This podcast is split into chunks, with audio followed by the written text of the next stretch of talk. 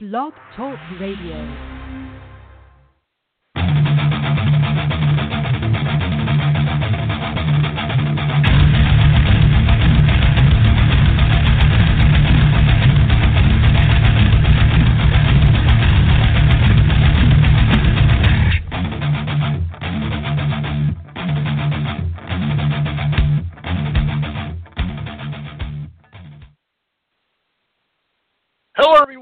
Welcome to the cheapest meal presented by Deep Fried Draft. My name is Brian Bosarge. Got a great show today. We're going to talk some SEC and NFL draft with uh, a member of the Draft Network, and let's bring him in now. He is the COO and senior NFL draft analyst for the Draft Network, and he is the co host of the Locked On NFL Draft podcast. He's on the SEC beat this year. His name is Jon Ledyard. Jon, thanks for joining me today.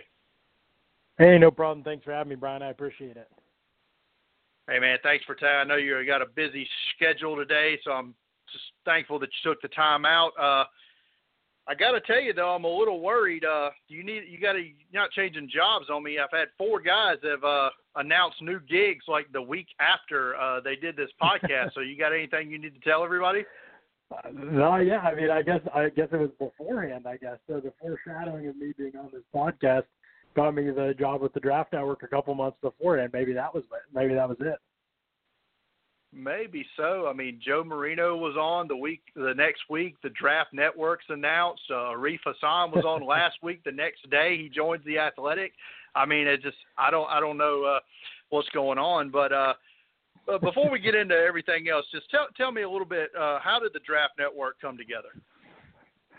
Yeah, so it really started with Trevor and myself, uh, Trevor Sikkema and myself talking. You know, he's my co-host on the Locked On NFL Draft podcast, and just talking about the space and needing kind of a fully comprehensive draft site. You know, with kind of offered a little bit of everything uh, for different types of draft fans in the draft, and how it was growing in popularity, and we'd seen almost all avenues of football coverage really just get oversaturated. And we felt like the draft was kind of the one area that really needed much better coverage, much more comprehensive coverage, you know, some interactive stuff for fans. You know, just we thought it was just a an area where fans were, were asking for more, and we thought that the numbers at different sites that we've been at and uh, our podcast growth and where we ranked in iTunes and all that kind of stuff kind of convinced us that this audience is out there. So you know, we start looking around and didn't take long to find somebody worth investing in a project like that. And obviously, Kyle Crabbs, Joe Marino, I worked with them at NDT, so it was you know piece of cake talking to those guys. They were all about doing something like this and being able to do it full time. I think is was the real attraction, obviously, because in the past it's like you're working ten different jobs, you know, writing jobs, trying to stay afloat, plus a regular job, and you know just kind of trying to put your name out there and wait for an opportunity. So the ability to just kind of be full time and focus on one thing and just doing it really, really well uh, was really attractive to all of us, and, and one of the big reasons why it's worked out as well as it has. And you know, we're obviously we're still learning stuff and figuring stuff out, but you know what we've got in store for draft season, what we're lining up right now, and over the next couple months, I think is really, really going to be exciting for draft fans. I know I've loved the content so far. I mean, it's it's very expansive, especially with the Power Five, uh, the Power Five breakdowns that you guys have. Uh, it's just it's been excellent stuff so far. Um, I got to tell you though, I knew I had to have you on this podcast once I saw you singing the praises of the uh, South several South Carolina Gamecock players. Uh, it, it is what it is. I'm a Gamecocks homer, and and and that's not going to change. So uh, let's let's let's talk about a couple of those guys right quick, and and tell everybody why you like uh, somebody like Deebo Samuel, wide receiver, so much. Oh man, I just think you know when you look at when you talk about playmakers, you know that's the guy that can do it in multiple ways, and when you have guys that can do that those kind of things in multiple ways, I you know I don't overthink those types of players. You know, people will say, "Oh, is he a great athlete?" The guy just gets football. I think he's a fine athlete. I don't think he's an elite athlete, but if he were a bad athlete, yeah, I would have concerns. But I don't expect him to test like that. I think he'll test fine. I don't think he'll be elite, but I think he'll be good. Um, and I think that just understanding football angles, timing, cuts, spacing. You know, just has a great natural feel. You know, he was just one of those guys where you watch him and it's just so easy to see the football is second nature to him. You know, he's just very, very good at it. So, know, there's going to be Steve Smith comps out there. There's going to be Jarvis Landry comps out there. There's going to be even comps to DJ Moore stylistically, at least from last year's draft. I get all those, and I think there's some validity in a lot of those comparisons. But Samuel is the guy with the ball in his hands that can make things happen. Consistently won at the catch point, despite not being the biggest receiver. Terrific body positioning. His hands are so strong, able to play through contact really well. And I think there's enough speed in there too to be able to win in the vertical game, especially when you his ability when you take into account his ability to adjust and go find the football and make plays on it. So to me, really, when I watched Deebo Samuel, I just thought playmaker all of the field especially short to intermediate, able to separate in his routes. You know, uh, I think Golden Tate makes some sense, but I think Samuel maybe even more explosive than Golden Tate. Uh, in some ways, better at the catch point, I would say. Let's say that uh, than Golden Tate. Um, and so I think that there, are, you know, he has a chance to be even a, maybe a better version of Tate in my mind. I've seen you talk about their corner Rashad Fenton. I love him. I also like uh, T.J. Brunson a lot. I know you brought him up, but here's a guy I haven't seen you mention: interior defensive lineman Javon Kinlaw. A JUCO transfer. Came in at about 340. Now he's down to 305. Rock solid. I, I think he's going to be a, a player to watch uh, for this year. Yeah, they've always had some guys that pop out to me on the defensive side of the ball at some point in the draft process. You know, so I haven't taken a good hard look at him yet. But last year it was Taylor Stallworth late. I was like, this is a guy I would get late, or I'd bring an undrafted free agent, just a hustler, hard worker. You know, I thought that there were definitely things about his game that needed to be cleaned up. But I thought here's a guy that could maybe develop, at very least, put him on a practice squad, develop a little more refinement to his game, and just how hard he plays. And an okay, I know he didn't test well, but an okay athlete. I think you could get something out of him as a rotational guy up front. Uh, so he was a guy I liked. I mean, Skai Moore was a guy I liked. He went undrafted, but he's a guy I was like, I he think he can start in Indianapolis. Personally, I had him higher than Darius Leonard um, on my board for the, the guy the Colts took in the second round. So, you know, I know the injuries and off-field stuff were a concern with Skai, but I think that though, you know, there's those types of guys are kind of there floating around. Tough to not a lot of success in recent years, but they've still been able to develop and uh, there's been some guys either later in the draft that uh, I've liked in the past couple of years uh, from that defense. So I'll have to give Kinlaw a look as well. Um, last thing before I bore everybody talking about South Carolina, uh, tell me that they can beat Georgia in week two. Humor me. Uh, well, I think Georgia's going to win the national championship, so I don't know if I could go that far. But I will, I'll say this: I think South Carolina is very talented, and I, I wrote about that. I said that on Twitter. I think this is a team that can make a little bit of noise this season, certainly more now. I just don't trust Jake Bentley yet. Tools are certainly there, and uh, Bryan Edwards and Deebo Samuel are as good as any receiver tandem, including what they're what's there at Ole Miss. They're as good as any receiving group in the league uh, in college football right now, in my opinion. You know, I think that that those two are, are really dynamic. So he has the targets, you know, Shi and some of those other guys that are there too. I mean, there there's so much talent just in that on that offense that Bentley doesn't have to be great, and they've got a couple guys worth looking at on the offensive line as well, and that group's got to come together for sure. But there's talent offensively. I think there's enough talent defensively too uh, to do some nice things. Now, are they going to be the best team or anything like that? I don't know, but can they give Georgia a game? I think they can give Georgia a game early. Absolutely, I think they can give them a game. All right. Let's move on to uh, a slightly better, uh, talented, slightly more talented team, the Alabama Crimson Tide, the defending national champions against Louisville, who's starting at quarterback? Jalen Hurts, Tua, Tua Tagovailoa. Tua is starting. Uh, although I will say, I think we definitely all need to just relax a little bit on the Tua hype train. I know he played in some garbage duty last year, you know, when games were already decided, and then came in the national championship game, and the the result is really what reflects in people's mind. But really he wasn't very good in that game. You know, that was kind of the a couple. I mean, so many lucky bounces when Alabama's game in that way. I mean, it was incredible, incredible football game to watch. You know, as a fan, as a, as a Georgia fan, I just feel like it had to be absolutely sick because you two have really. I mean, he threw a touchdown and he wasn't even throwing to the receiver he threw to um, earlier in the game, and then obviously the game winner he threw. That was a great pass, but another again another blown coverage and you have to go back to the ball bouncing off somebody's helmet uh, and Day right into Raekwon Davis's arms. Yeah, I mean they were just on and on and on the amount of things that, that three Georgia players having Tua wrapped up for a big sack on third down near midfield, and all, they all run into each other and knock each other off the tackle, and Tua gets away, runs for a first down. Alabama scores on that drive. There were just so many things in that game that went Alabama's way. And if the result is different, really, we're not that excited about Tua. I remember he threw the interception to DeAndre Baker. It just wasn't a great overall performance by him, but the result is what resonates in people's minds. And so he's, I think, leading Heisman odds right now by, per Bovada. So, I mean, the, the hype has really kind of gotten out of control with him. I will say this.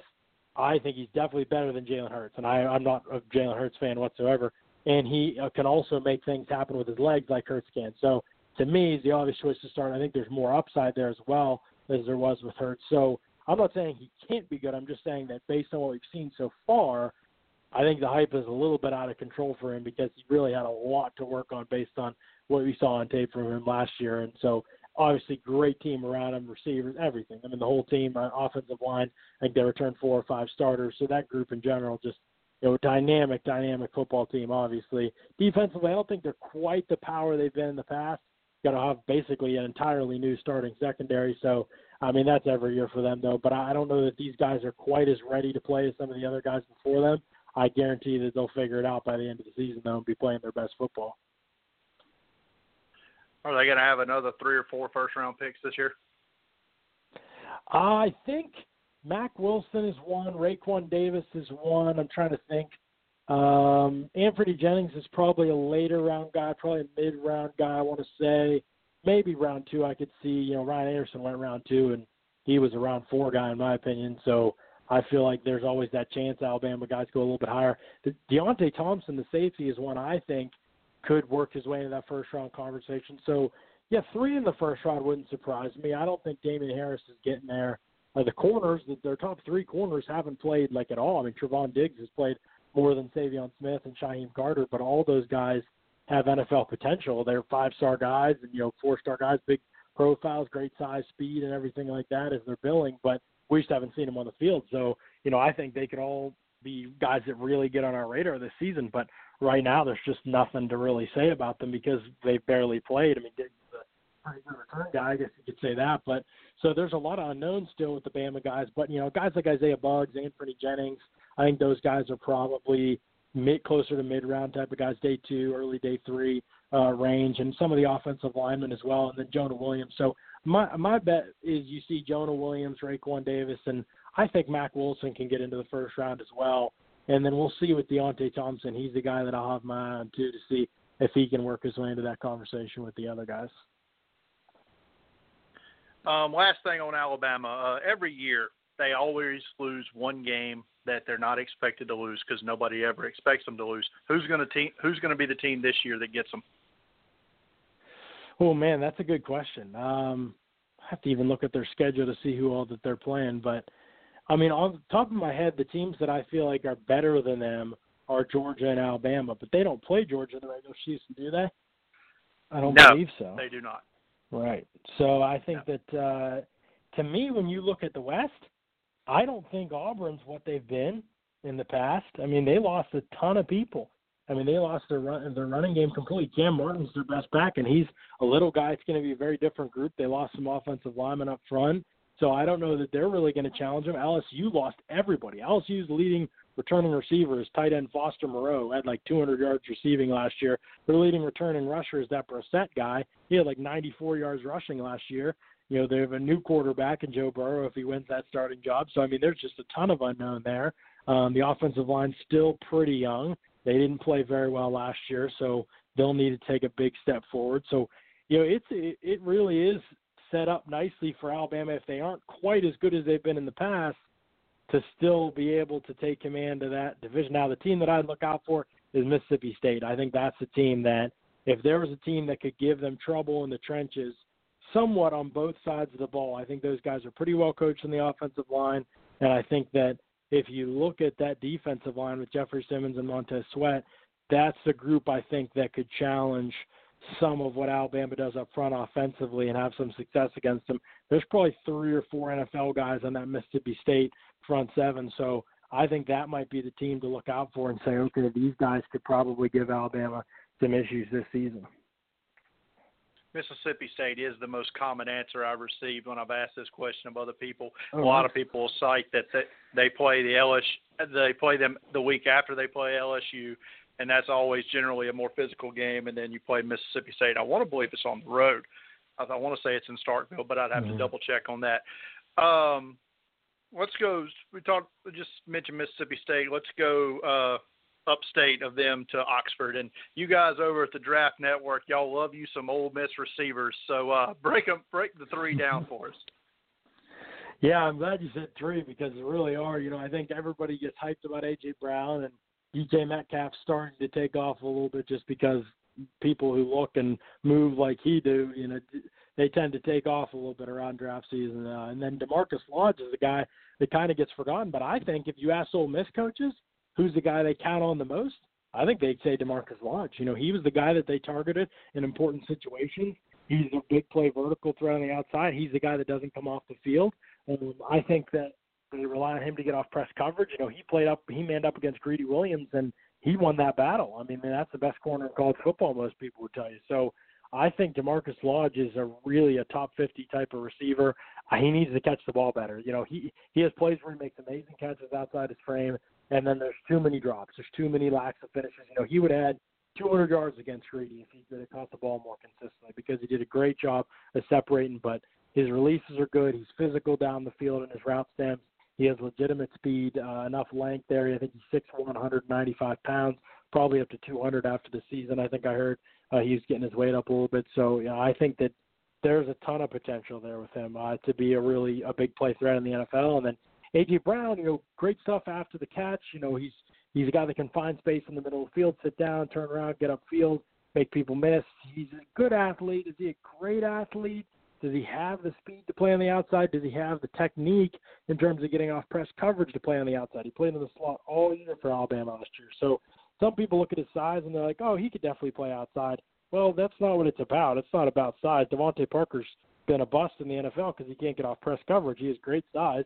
He just isn't technically there, and he's never developed. So for Brown, I think the big thing is can he can he develop in that way? Because all Ole Miss's receivers are great at getting off press. You know, DK Metcalf again, absolutely outstanding as a redshirt freshman last year of getting off press and challenging corners right off the line of scrimmage. That's pretty rare at the college level. That's something you don't see developed all too often. But Brown doesn't have to do it because he's hardly ever in man coverage and definitely not in press coverage. So I think that that'll be one of the big question marks with him. Do we see him outside this year? Can he win vertically down the field? A lot of his stuff comes underneath. And then there's going to be questions about his athleticism until he runs, I think. Uh, so I think to me, though all three of those guys have top 50 potential, it wouldn't shock me to see any of the three have the best career. Lodge is probably the most NFL ready right now. Metcalf to me is the highest ceiling for sure, especially if he actually can run in the four fours like the rumors say. Um, and then Brown is just kind of the guy that's had all the production so far right now. But even if you look at Brown's production, you know, I, have, I don't have the numbers in front of me right now, but I tweeted it out a couple days ago. Like eight of his 11 touchdowns and 740 of his 1,200 yards and it's like 35 catches, something like that, came against three schools that were, you know, little sisters of the poor type of schools and Vanderbilt. You know, those were the teams he really chewed up. So I think that though how Brown does against better competition last year, one catch, six yards against Alabama, not much better against LSU, I believe. You know, how he does against those types, those top top defensive back groups in the country and how well he separates from man coverage is going to go a long way toward determining just how valuable he is to NFL teams good stuff there. Uh, you mentioned beating up on the Little Sisters of the Poor type schools, and that's going to bring me to if the latest odds I've seen of being the number one picker to be believed, Drew Lock, Missouri quarterback, uh, seems to be getting some love to be the number one pick in the draft next year. Uh, every time I watched Drew Lock against a higher competition school, he he faltered but against a UConn or somebody like that, he really excelled. Tell me what I'm missing with Drew Lock and why the hype for the number one pick. Well, I think the hype is, you know, he's a quarterback and he has great tools, and that's really all we need at this point in the year. You know, do I think that on, on you know, when I watch Drew Lock, do I think this guy should be mentioned with the other great quarterbacks who've been number one overall picks? You know, the Andrew Lucks. No way. I mean, I think there's a lot of promise with Drew Lock. I really like him. Do I think that level of things? No, I just don't see him on that level as a player. Now, I'm excited to see what happens this year. His trajectory as a passer has really been interesting. You know, statistically he's improved every single year, but also on tape he's really improved every single year. And I thought, you know, only 58% completion this past season, but tons and tons of drops. I mean, his supporting cast was just pitiful. So I think that part of his game is still coming along a little bit in terms of his ability to go down the field, win vertically, those high degree difficulty throws, but mental processing and ability to throw with anticipation. I wrote about it um, this past week over at uh, the Draft Network, and I think those are big selling points for Drew Lock. Um, he's got to do things that are going to be a little more pro style uh, in terms of his reads and progressions, full field, and stuff like that that's going to happen this year in Derek Dooley's offense. So it's a huge year for his evaluation because that offense is loaded. They have a lot of talent on that group. Uh, they get some people back from injury that's going to help. He gets a pro style coach, and that was one of the big reasons he actually went back to school is that he wants to start doing some stuff under center and working some NFL like progressions. And so I think that it is kind of an exciting time for Drew Lock. And I know they lost to Georgia, but I think his tape in that game was really good. One of the best defenses in the country. Late in the game against Alabama, the second or uh, against Auburn, he came out in the second half and really played well. Some of his best football game in that game. Four of I would say four of his ten best throws in the season came in that Auburn game. He really had some nice performances. So yes, the stat lines don't look good, but I think that there's more there's more to Drew Lock than meets the eye. I think his supporting cast really let him down, and this is the year where we find out kind of what is he capable of in terms of his progress that he's made all three years he's been there. Can he have that Matthew Stafford like leap in his final season to get himself on the map NFL prospect wise? You know, can we can he put some of the accuracy concerns to rest and show teams that those tools are starting to be recognized in a more complete skill set? I do love their tight end. I can't pronounce his name, but I, I do like him as a prospect. I just call him Albert uh, Okay. That's all I say. Albert Okay. That I'm going to go with that. Albert Okay. That that that kid can play. Uh, yeah. Let's let's give me some under the radar SEC prospects that we kind of need to know about. Oh man, under the radar guys. Let's go back to Ole Miss. Uh, to me, Dawson Knox is, uh, I think, maybe the best tight end in the country. You know, I think that uh, credible talent. Uh, I think that right now, I wouldn't say super polished, but his routes. I mean, last year was his first year getting on the field for Ole Miss. I mean, as a tight end, he had played special teams the year before, and so there's just a lot to to kind of understand with with Dawson Knox in terms of his background being a walk-on quarterback at Ole Miss, and you know those things take a little bit of time, the technical aspects of the game. But I mean, Chase Goodbread wrote the other day. He runs a four five nine forty, jumps thirty seven and a half inches in the vert. Uh, I think his hands are so natural, his ability to adjust and go outside his frame for great catches, and you know I just think he's he's a very exciting football player to me because not many guys at six four two fifty can move like he does catch the ball like he does, both going low, both going high, going outside his frame, making tough adjustments. Yeah, the routes need to improve a little bit, but I still think he showed really good flashes uh, when he was working against man coverage that were exciting. Um, I think he has that potential to be a first round guy. I know we already mentioned the three receivers as having top 50 type potential. I think Dawson Knox is right there with him. I mean, I, it won't happen because something always comes up that prevents these things. It feels like, but to me, it seems like Ole Miss when I watch them has four guys that with top 50 potential in that passing group. So I think they're just kind of loaded with talent in that way. And then um, I'm trying to think of other guys. SEC gets talked about a lot, so true under the radar guys are maybe a little bit hard to find. But nobody's really talking about Darrell Taylor, defensive end from Tennessee. I think he's had some off-field stuff in the past. But man, he's explosive and he's an exciting guy. Not many guys you see the natural bend and pad level. I think that he's a guy that can put himself on the radar this season. You know, he needs to improve some things technically and developing a pass rush plan. But I saw natural tools with Darrell Taylor and really haven't seen anybody talk about him. So uh, I think he's one of those guys that could put himself on the map this season in the SEC with a strong year. You mentioned earlier that you thought AJ Brown, wide receiver from Ole Miss, is a bit overhyped. Uh, anybody else you got mm-hmm. that feeling about in the SEC? Oh, well, I think Damien Harris, in some ways, by fans, is over is overhyped. Not that he isn't a good player. When you think about what the NFL values of the position, three down ability, space ability. You know, I don't think he's ever proven to be a great receiver at Alabama. He's not a very good pass protector, and there's not a lot of home run ability either with this game. So I think fans are going to really say he's one of those solid high second round picks. I think the NFL is going to say eh, we like him more toward round three to four type of range. And so I think people will kind of value him more than the legal just because I'm not sure that I really see a lot of special traits with him. Um, there's a couple guys in the interior defensive line. I think Derrick Brown for Auburn. I just don't see it with him at all right now. I think he needs a lot of development. Um, plays way too high. Doesn't play like the athlete he's been built at. Great size, but doesn't use his hands at all times.